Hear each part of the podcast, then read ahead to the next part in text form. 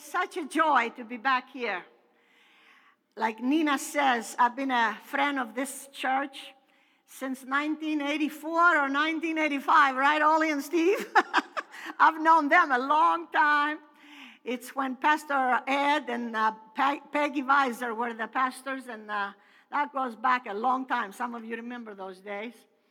And God has maintained a strong relationship with this church and many friends in this church. And I keep meeting new ones of you. And it's a delight to be back in this area. And I am fully persuaded that the Lord directed my steps.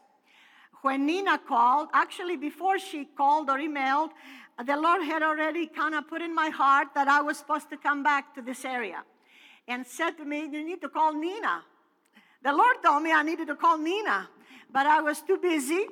And next, thing you know, she's contacting me. So I knew it was in the Lord's plan that I make room in my schedule to, uh, to make it to this particular area. I've been in Norway ministering.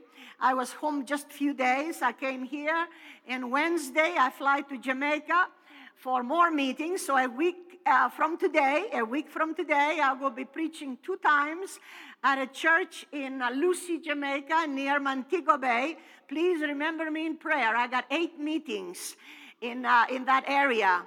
Last time I was there with a group, it was in June, and we spoke at different areas. And this particular church, uh, I spoke on a Sunday morning, and uh, a revival has broken out since I was there.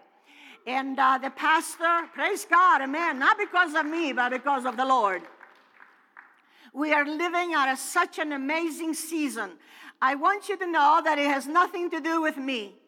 It has nothing to do with me. If any good thing happens in your life or in, in a congregation meeting, it is not because of Eva. I'm an ordinary woman. I was brought up very poor. I was a nobody, but God takes nobodies and makes them into somebodies. He puts His Spirit in us, and then He uses us uh, to be vessels that would just carry the fire wherever they go. I carry the fire, the passion of the Lord is in me. So I preached there that Sunday morning, and the pastor was just absolutely so uh, just drinking in everything I was preaching. He was not um, the kind that showed emotion.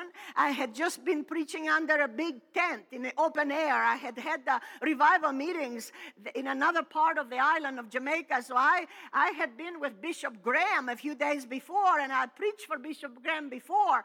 And Bishop Graham is very expressive. When, whenever I pray and he, I mean, preach and I say something he likes, he stands up and he's like, he, you know, he just like, and and and uh, it's like I just scored a touchdown, you know, and you know, and very often he finishes the verse that I'm quoting, you know, and I'm saying, he's behind me here on the stage. I'm over here preaching, and he's behind me, and he's doing this. So I've had two nights of this kind of revival meeting, you know, and I'm used to that kind of a response. And the other pastor is just sitting there, just staring at me like this. And I, and I had never preached there before, so I'm thinking, does he like what I'm telling him? Or maybe he doesn't like my preaching, you know? But come to find out, he didn't want to miss one word that I said. At the end of the service, he takes the cordless mic like that and he stands in front of his congregation and he says, God sent this woman to us. And we must hear the message.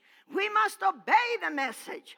And then we had brought some oil from Jerusalem. I had been preaching in Israel, and we brought a little bottle of, uh, from Israel. He was just amazed because he said, This is authentic. It has the seal still, and it has the label. This is authentic from Israel.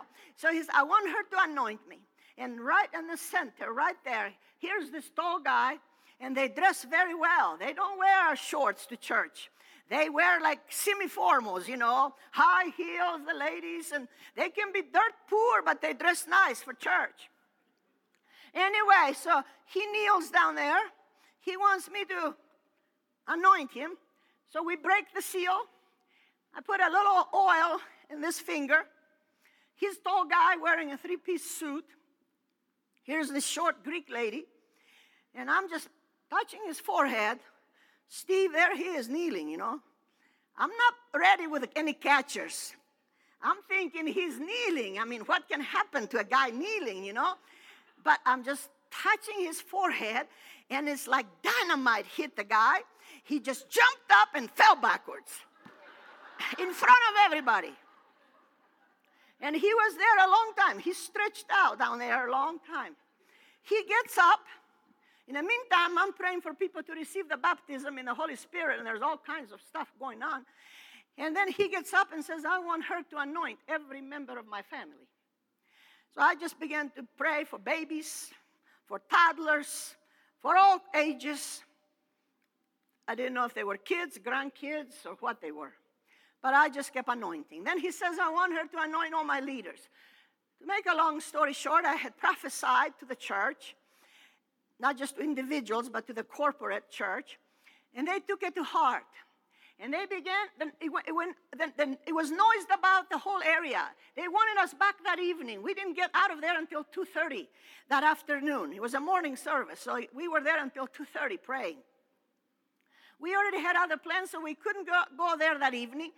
But uh, they um, began to, uh, everybody in the town began to come to church because it was, it got out. It made the news of the town. A revival broke out at this church.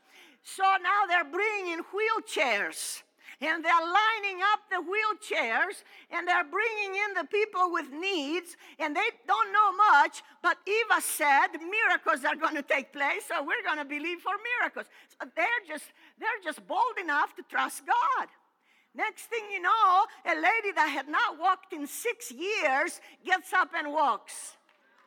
Isn't that amazing?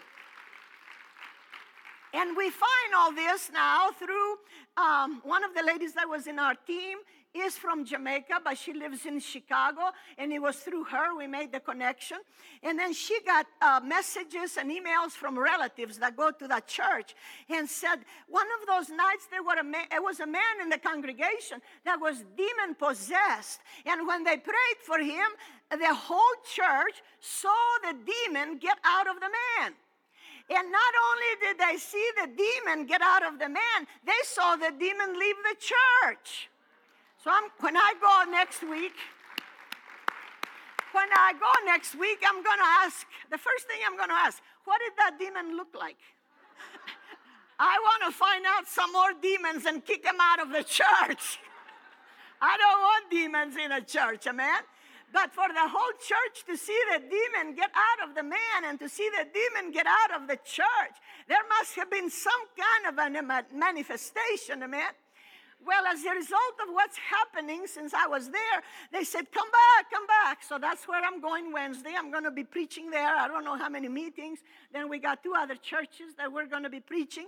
So I just want to tell you, God is really opening doors and is accelerating. These are days that we need to really don't just sit back, don't just recline in some chair. Sit at the end of your seat ready to go because we are that army that our that our people were preaching about this morning. You got to be a soldier in readiness, a soldier in readiness to go.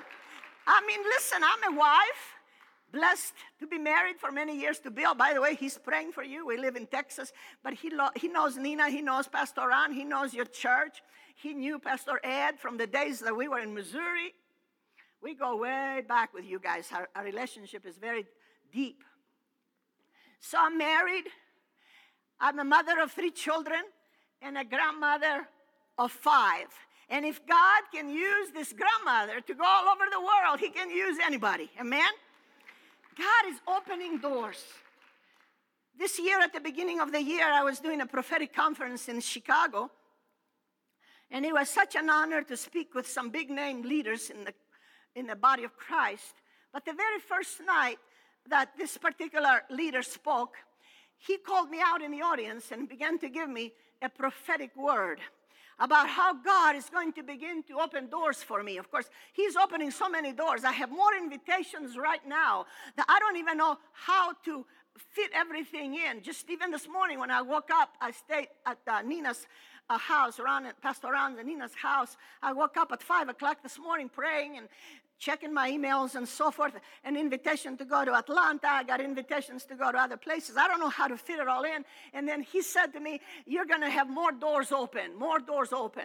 And I feel like the Lord is wanting me to release this word. It's a prophetic word for the hour. Those of you who know me know that one of my strong uh, giftings, I'm an encourager in the body of Christ, but primarily with a prophetic with a prophetic uh, word for the season. Some prophetic words are for individuals, of course, but I really want to speak a word not only to individuals, because the day may come to where I can't stay and prophesy all, over all of you because I'm catching a plane this afternoon. So I, I may not be able to be here until uh, late in the afternoon, but um, I just want to release this word because this is the year of the open door. I don't know if you are aware of this, but in the Hebraic calendar, their, their way of um, counting years, it, like we say 2014, they say a different number. They're not using the same calendar like we are. So 2014 in our calendar is the Hebraic number 5774. And it stands for the year of the open door. I want to begin this message. Well, first, Lord, I'm just asking right now, before I go any further, right now, I release your anointing for the proclamation of your holy word. And that whatever I shared right now, Lord, that you will